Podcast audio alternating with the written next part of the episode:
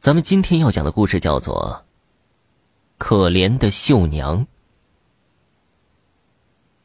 小时候，听爷爷说，解放前的时候，村里有个老地主。这个老地主在晚清的时候做过什么举人，后来到了民国时期，嘴里还是整天知乎者也的。别看他手里拿着一根文明棍儿。戴着蛤蟆镜，样子挺文明的，其实就是一个头顶流脓、脚底冒水的坏家伙。那时候，我们村里一多半的土地都是他们家的，就这，他还是不满足，整天的放高利贷。那个时候的人穷，家里没钱，特别是遇到了灾荒年，就要到地主家借债。可是那债是驴打滚利滚利，越来越多。你今天借一个大洋，来年还三个大洋还不够本钱。没有钱怎么办呢？就得用地契抵债。其实地主的发家史就是一部封建社会的血泪史。你以为这个老地主干的就只有这些吗？那就大错特错了。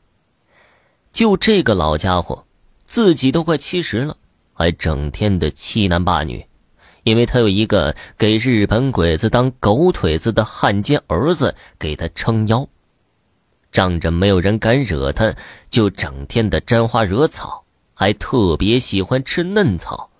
他家里都七八个小老婆了，可那两只发着贼光的色眼，就喜欢盯着大闺女小媳妇瞧。偷腥的事儿也没少干。村里的杨大彪是个老实巴交的庄稼汉，可是他却娶了一个名叫秀娘的俊媳妇儿。婚后没几个月，杨大彪经人介绍，跟着镇上的几个贩卖牲口的商贩打下手挣钱去了。这一走，很长时间就没回了，活不见人，死不见尸。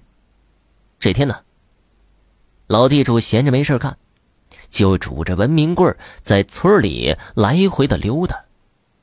他这一溜达，村民们就像是见到鬼一样，大闺女小媳妇纷纷的四散而逃。可这老地主对这根本都不在乎，照样哼着十八摸，因为他今天有目标了，就是娇艳如花的绣娘。而此时的绣娘正在河边上洗衣服，他不知道一条恶狼已经盯上了自己。老地主走到秀娘的身后，色眯眯的盯着秀娘那白嫩的脖颈和胳膊，嘴里的口水都快流出来了。